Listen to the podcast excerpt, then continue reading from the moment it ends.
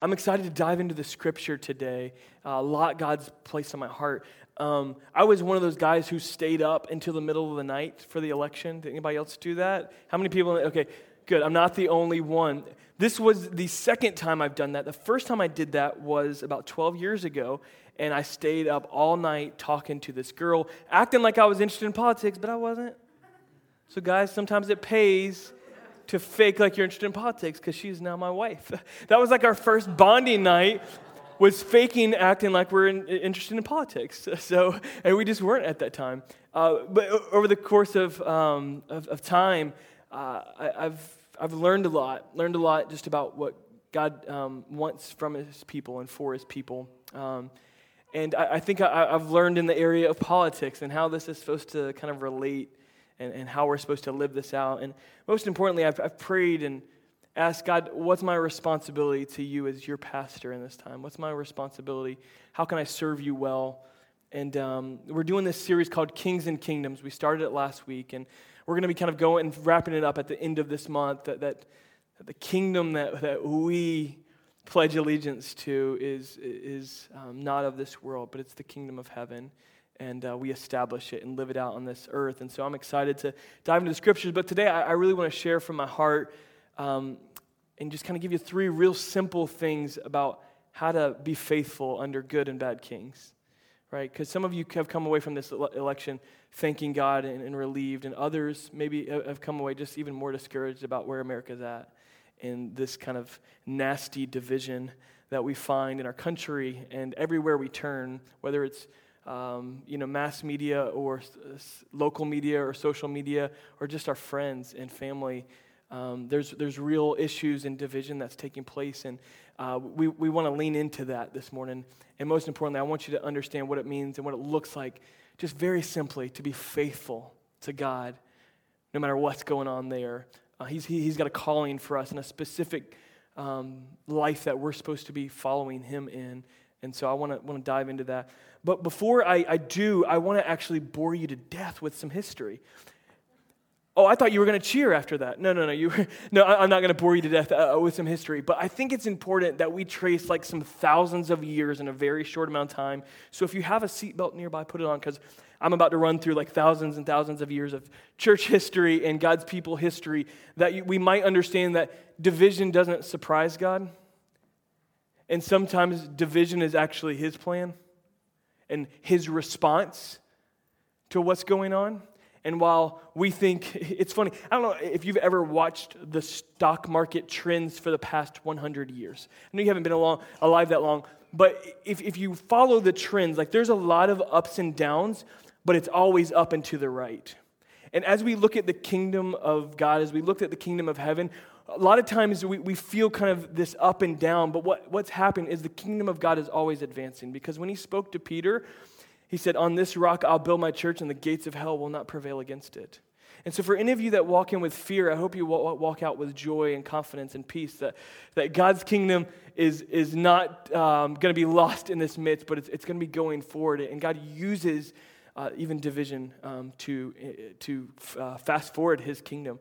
And so I, I believe he's doing that in, in our country right now because um, we're leaning in. We're, we're leaning in to hear what God has to say to us. And so let me, let me uh, run all the way back to Genesis chapter 1. I told you we're going to do thousands and thousands and thousands of years of history.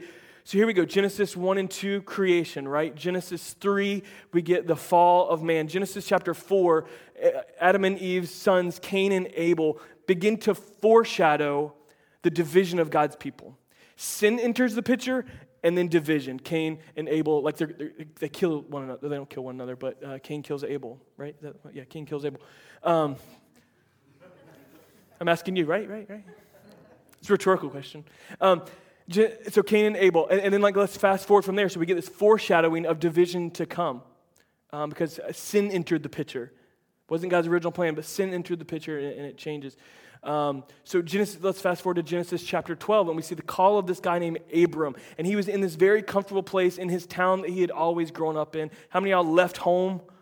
Left home, what you grew up in? Yeah, me too. Left home and, and, and never went back. Uh, and so God calls him to do that, and it's a, it's a big faith step Um, at this time, he wasn't moving for job. He wasn't going with stuff. He was going because God told him to go. And so he follows that. But with that, he gives him a promise.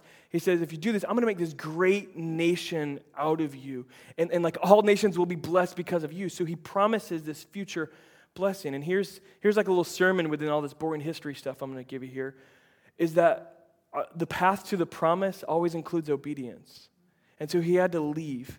So let's, let's fast forward over a, a, few chapters to Genesis chapter 17, and we see the covenant of circumcision. And everybody said, because uh, these weren't babies, they were doing it with grown men at this time. God called these men to great, intense humility because nothing will humble you more than the cutting away of the flesh happens. God does it. He cuts that flesh in our life. And so, this covenant of circumcision, and there's a very important thing that, that God says in, in uh, chapter 17, verse 3. He says, If you follow my commands, if you're faithful to me, um, I, will increase your numbers. I'll increase your numbers. And, and so, remember this as we go forward, as God's going to divide his people because they're not faithful. He's true to his word.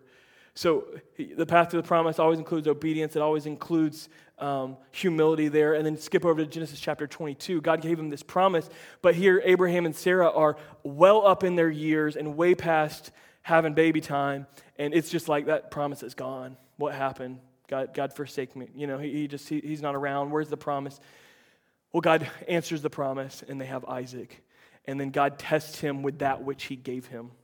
God's going to test you with what he gave you whether that's financially, whether that's relationally, whether that's your job, whatever it is, what He places in your hand, He's going to ask for a sacrifice on it. And that's another part of the path to the promise is not only obedience and humility, but it's sacrifice. And so he brings it there, and then God provides a ram so that he wouldn't have to kill his son. Everybody said amen, because that was crazy. But he had to trust, he had to make that step of faith, that, that sacrifice. And then Isaac has these two sons, Jacob and Esau, who will also foreshadow division. He says that actually one will be slave to the other, that, that he'll serve the other. And so we get these, these two sons in Genesis chapter 25, Jacob and Esau. And, and from here, uh, we move on, and Jacob's kind of the, the blessed one, Esau, the, the one that will uh, be a heel grabber, I think is um, even um, here. Is that what? Yeah, that's with them. Uh, and then Genesis chapter 32, um, Jacob goes and he wrestles God at night. Just this crazy picture of in the middle of the night, in the middle of the woods, God is wrestling Jacob. And so Jacob, God changes his name from Jacob to Israel. And so Israel, the literal what it means is man who wrestles with God.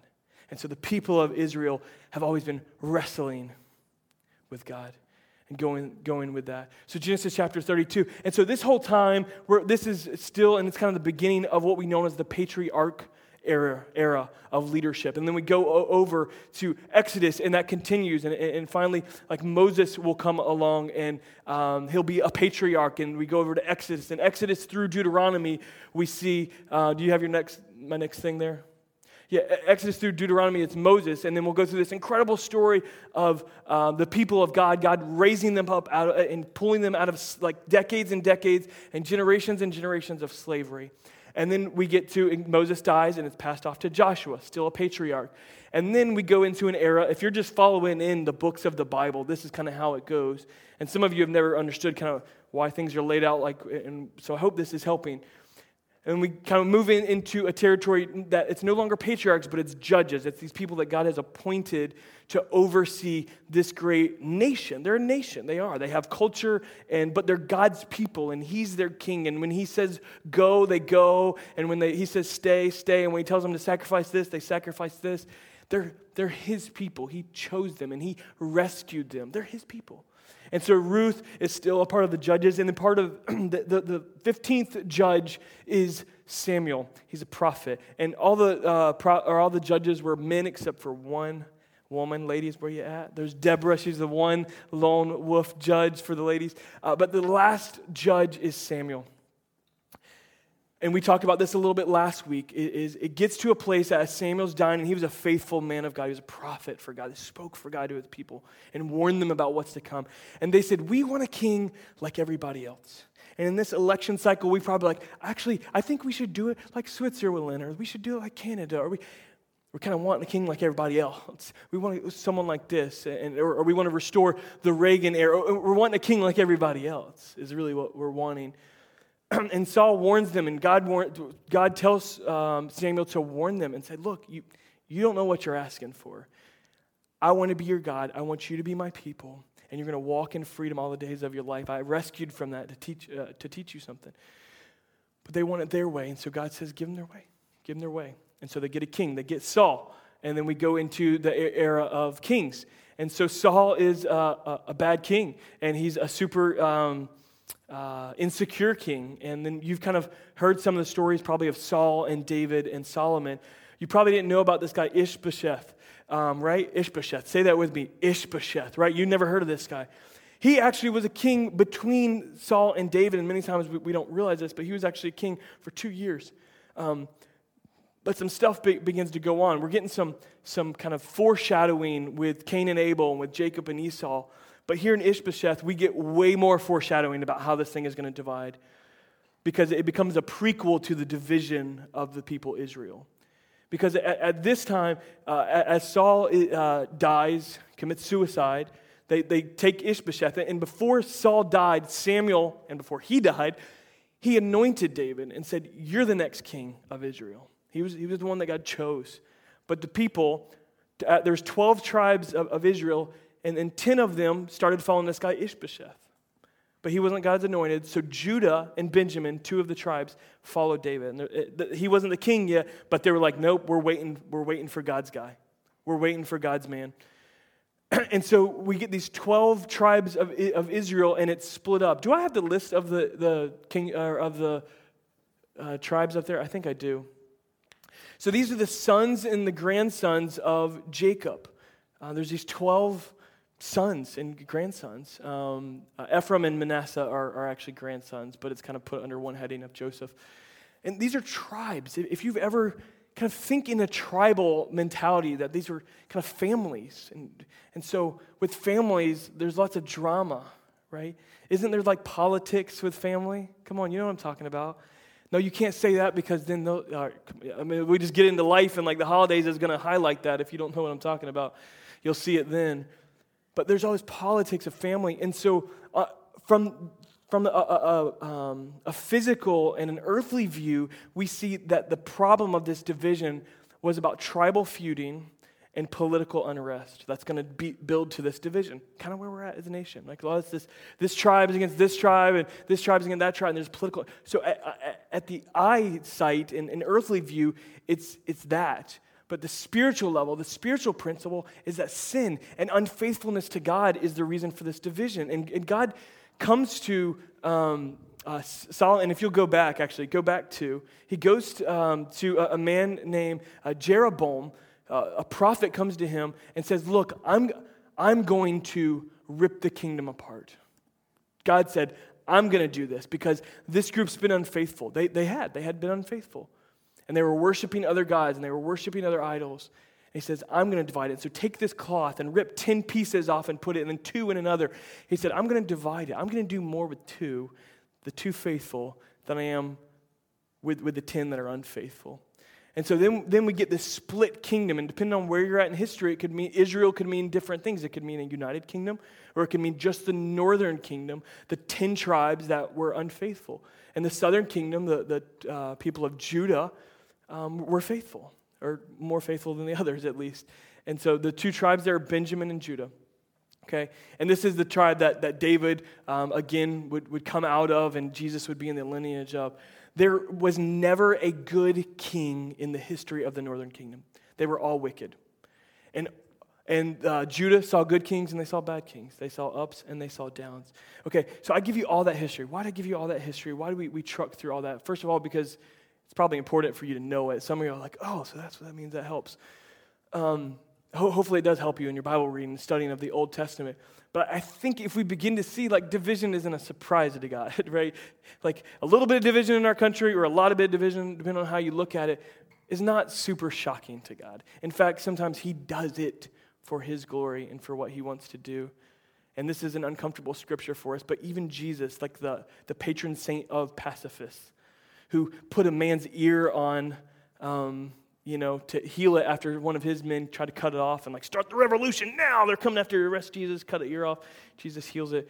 So we see that even Jesus said, I didn't come to bring peace, but a sword.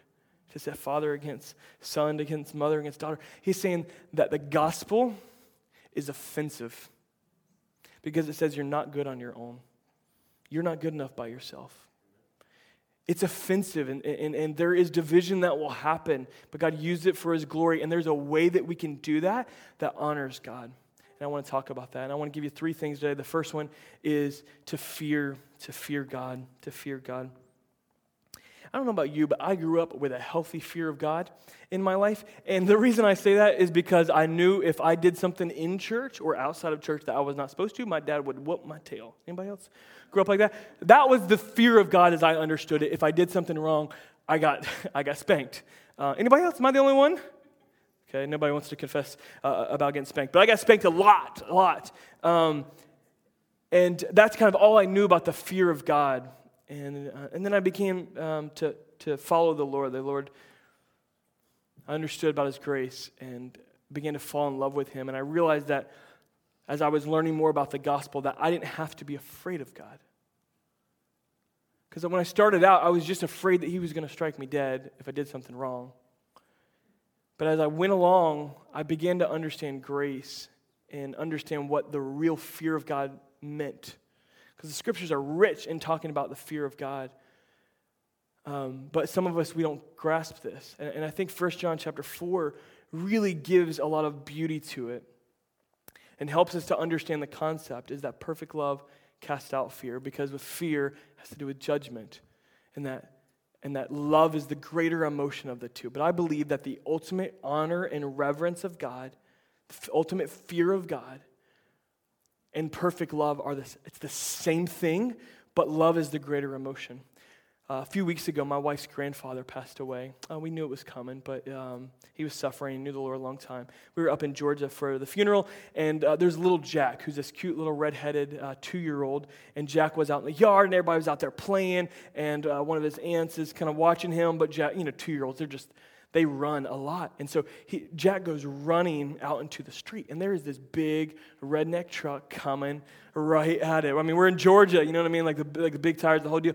And he's, he's sprinting out there, and I hear his mom shriek from the porch behind me, Jack! And then go sprinting, jumping off. I mean, it was like this whole scene, and like everybody turns and looks and like sees the truck, and thankfully the truck, truck stopped, and she ran out and grabbed him and was so just overwhelmed with emotion, and it was just a lot. And, and maybe you've lived a scenario where love conquers fear. Mama wasn't worried about running to the street, she wasn't worried about the truck.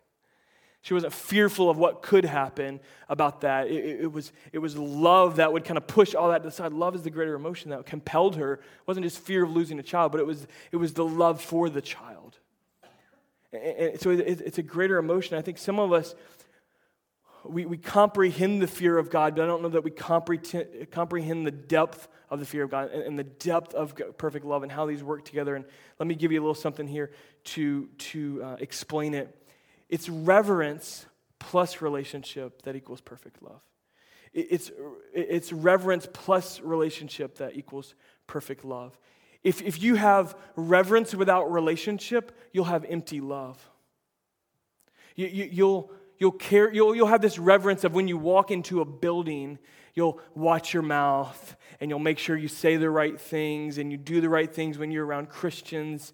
And, but, but really, on the outside, like it, it's, it's just empty. It's just like kind of this faux reverence. And that's why the Ten Commandment of don't make any idols, because I don't want you to believe that you can walk into my presence and then walk out.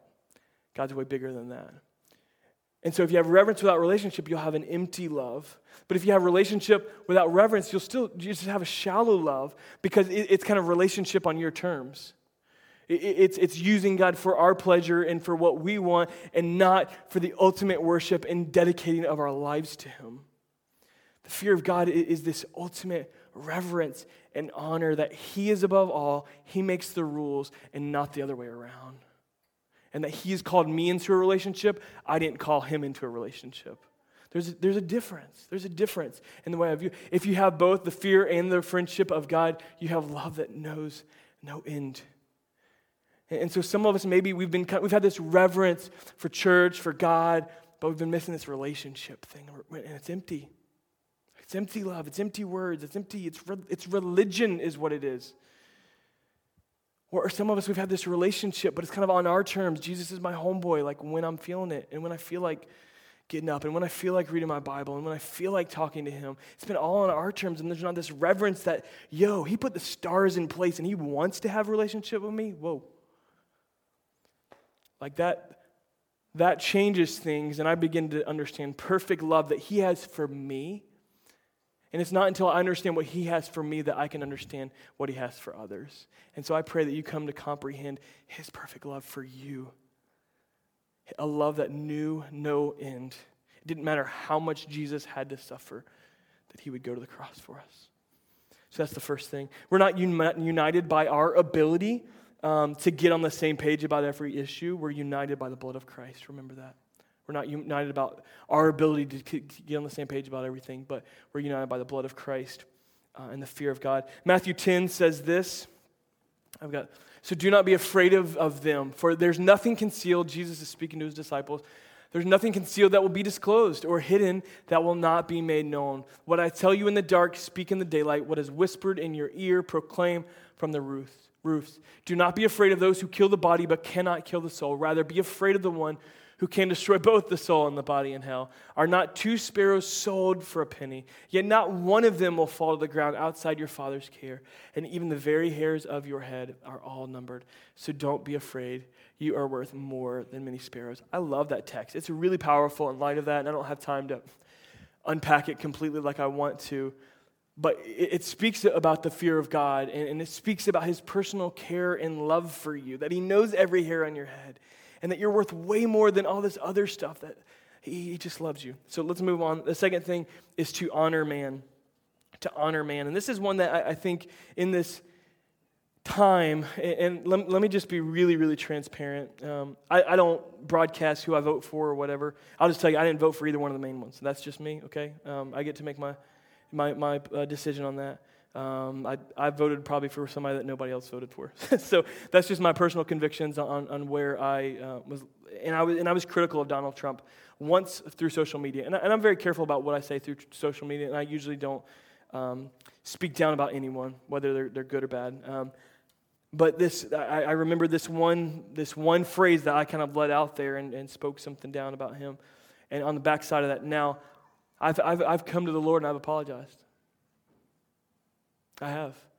Um, because of what the scriptures tell me about honoring man and honoring um, and honoring the leaders that he's placed over us. And so I've had to go back and repent. And, and uh, for any of you that fall in the category that I do, um, for this past uh, election or, or, in the past about maybe a different leader, uh, I believe that God might want you to, to do the same uh, being faithful under uh, good and bad kings. Uh, here's, here's some scriptures for you Romans 13, 1 through 2. Let everyone be subject to the governing authorities, for there's no authority except that which God has established. The authorities that exist have been established by God. Consequently, whoever rebels against the authority is rebelling against what God has instituted, and those who do so will bring judgment on themselves. 1 Timothy 2, I don't have this one up here. 1 Timothy 2, 1 through 3. First of all, then I urge you that entreaties and prayers, petitions and thanksgiving be made on behalf of all men. Pray for kings and all who are in authority, so that we may lead uh, a tranquil and quiet life in all godliness and dignity. This is good and acceptable in the sight of our God. Remind them to be subject to rulers, to authorities, to be obedient, and to be ready for every good deed. That was Titus 3. 1 Peter 2. Submit yourselves to the Lord's sake to every human institution, whether to a king as the one in authority or to governors sent by him for the punishment of evildoers. Goes on. There's a bunch of scriptures. I'm not just taking one thing out of context in, in the, the New Testament where God wants us to, to, to submit to our leadership. And to not just submit to them, but to pray for them. To pray for them. And even if you find that person to be your worst enemy in the world, Jesus says, pray for your enemies. And so, in this time, in a church that's not as divided as we think it is, on different sides of the aisle, and I, I, I mean that because we're united in Christ. We're not united in government, we're united in Christ. That's why I say that. Um, but in, in this kind of time where we feel so much division, let's make a commitment to pray. Let's make a commitment to pray. Because prayer not only changes the situation, it changes us. It changes us. Um, a king's affirmation as good or bad king throughout Scripture comes not from the success of their policies, but their success at obeying and honoring God. As we looked at all those, these are the good kings, these are the bad kings, it, doesn't, policies don't matter at the end of the day. They're very temporary. Things are going to get repealed, things are going to go back and forth over the course of time. What does matter is the everlasting word of God that does not change. That doesn't change. And so what, we, what we're praying for is not just policy, we're praying for people. That God will work in their heart that will transform them. Um, because the king is going to have to answer for their obedience or their disobedience to God. And I'm going to have to answer for my faithfulness to the Lord. Okay? They're going to have to do that. And so at the end of the day, none of my biz. It really, like my first focus, and, and this is the problem. I don't know if, if, if any of you uh, ever found yourself and classify yourself as a rubbernecker? Anybody know what I'm talking about? I'm, I'm a classic rubbernecker. Um, you know, you see the accident, if you don't know what that terminology is, I see the accident and I'm just watching it. I'm just watching it. And I bet there's somebody in this room that has gotten an accident by watching another accident. Don't have to confess, you don't have to lift your hand. But I bet there's somebody in here that's gotten an accident. And, and this is what I, I find in this whole topic of, of we miss out on faithfulness because we're worried about everybody else's unfaithfulness. And like we're rubbernecking spiritually. We're caught up and we're distracted by all this other stuff. And whether my faithfulness has to do with my character and, and what God's done in my life, it has, it's not really impacted by what someone else does. It is. But at the end of the day, I've got to be more worried. And, and that's, that's not where we're at. We're, we're more concerned, uh, and we're so easily distracted by the failures of others. I heard a, uh, he's a retired pastor now, and um, I heard him talking. And I, I was in the food service industry for a long time before I uh, before I, I, I, went into full time ministry. Um, it was one of my first jobs, and I, I served and you know um, and cooked behind the scenes, and so I understand what that's like. I understand what it's like to live on tips for any of you that are doing that or have done that in the past. And uh, I heard this pastor said something really profound, and I've always kept it, and I think it applies to to this conversation about honoring man. Because when we honor man, we, we honor God because that's the way He set it up. That's what he calls us to. And this, this retired pastor said, I don't, because ch- the church is known for being terrible tippers. Anybody that's a server in the room, just say, "Amen." You can, yeah. Um, they're known for that. Like it's a terrible thing to be known for, but we're known for it. And he said, I don't tip based on their performance. I tip based on my character. I thought that's very profound in this topic about honoring man, whether, whether they did the best job or the worst job. I, am not, I'm not going to respond off of their performance. I'm going to respond off my character and what I believe is right. And so, and you, you, you can have different opinions about that, but I, I, think, I think it goes way beyond the tip thing. I think it goes to our, our character and our faithfulness and not being distracted by everybody else's failures and how well they're doing. Because here's the truth is that your boss is going to have bad seasons of life. And your pastor's not always going to be at his peak of serving you and your family. I'm not. You're going to find seasons where, man, you're not doing a good job as you used to. Now you're so distracted. And, we'll, and, and what the enemy would love for you to do is get distracted about my shortcomings or the person sitting next to you shortcoming or a spouse or your boss. The enemy would love for you to just think about those things because when you're, when you're focused on those things, you're not focused on being faithful to God and what he asks you to do. And so I would just, I would just guess that every single person has someone, someone in authority or someone that, that, that works alongside of you or, or a friend that's distracting you from being completely faithful to God. And the enemy's rejoicing over it. So don't allow it. Don't be rubbernecking spiritually, um, but find yourself really in a place where God's refining you. Sometimes God, ref- not sometimes, God's always refining your character, whether it's a good king or a bad king. Okay? So to, to honor man. Uh, and then lastly, to live boldly. To live boldly. Let me read the text and then I'll, I'll talk about it. Peter and John um, are arrested they're arrested for preaching the gospel. And they're held overnight and they're questioning them. And they get to, to this place in Acts chapter 4. Acts chapter 4, verse 19 and 20. But Peter and John replied, Which is right in God's eyes? This is their response to these guys, and it's a good mic drop uh, moment here. Which is right in God's eyes, to listen to you or to him? You be the judges. As for us, we cannot help speaking about what we have seen and heard. What's right? To be more worried about what they say, or, and I think here's the danger is that in this society, like people love to break up with people because God told them to. God's I'm going to break up with you. And maybe he did, but a lot of t- but a lot of times he didn't, and you just think that's an easy out. Right? Well, you can't say anything. God said it. And we just kind of drop it like, nope, God. People leave the church because like God told me to. And maybe he did. Maybe he did. But maybe, but maybe you're just kind of slapping that on. And I, I talked about how we misunderstand like the use and, you know, create no idols and the reasoning for that. We, the, the um, don't use the Lord's name in vain, that's what that means. Is taking God's stamp of approval and putting, putting it on things that he has nothing to do with and he did not say to you. That's, what, that's really what that, that means. And so Peter and John reply that what's right? To, to do what God um, told us to do, or, or you. You be the judges for us. We cannot help speaking. That goes back to that song we were singing, that we cannot contain what God is doing in our heart. I, I almost preached on Daniel. Some of you are familiar with Daniel in the, in the Bible. And I, I can't trace the whole story, but we see a man who feared God more than he feared man. He really feared God. Everybody give it up for Jason hobbling up there. And thing. Everybody's like watching. I'm like, oh, he's just gonna sit out. He's rocking it, man, making it happen. Everybody's like, don't fall, man, don't fall. Strained his calf at the last game of, uh, of softball season. And so we had a blast doing that. That was a lot of fun. That's our softball team wrapped up this week. Um, but I was, I was thinking about preaching this whole sermon on Daniel because Daniel feared God, but he also honored man. Like King Nebuchadnezzar was a terrible, ruthless king. He was, and that's who he was under. He, he was a king. He was a ruthless king. But Daniel was faithful to him and he interpreted his dream. Like he talked out some of the things that he was going through and his fears and anxieties, and he needed this dream interpreted.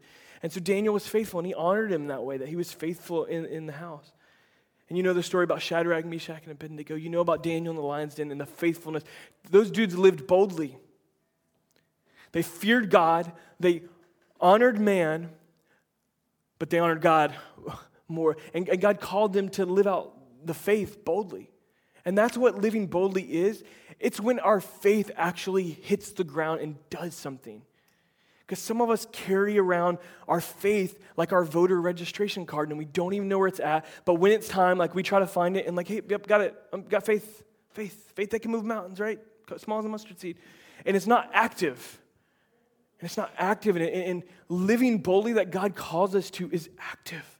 It's, it's real. Like, the, it's not just saying, um, lead me, you know, singing the song Oceans of like, lead me where waters or whatever that song's about. It's super long, but it, has got a lot of words in it. Um, but it's saying, God, actually lead me. And when you tell me to go somewhere, I'll do it. Like Abraham, I'll follow the promise.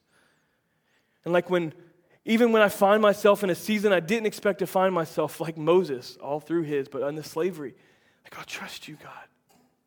I'll trust you. Bold living is a reflection of how much we can, we actually, we actually trust God. Not what we say or not what we really believe, but, but living it out is, is really where the rubber hits the road. And let me just tell you, we need, we need a revolution in the church of bold living. We do. That will not just move with the flow of traffic I'm not talking about left, I'm not talking about right. I'm talking about eyes focused on Jesus. And when He calls us, we step out and we do it and we live boldly. People that aren't going to go with the flow of traffic, people that are going to go with the flow of hate, people aren't going to go with the flow of self worship. People that aren't going to go in the path of loneliness and isolation and individualism. Because that's not the picture that he's painted here. We, we, we need a real revolution. I'm not just talking about out there in the streets. The first revolution is going to happen right here. It's going to happen right here. And, and we can say all we want about what's going on in our country, but we got to own it too.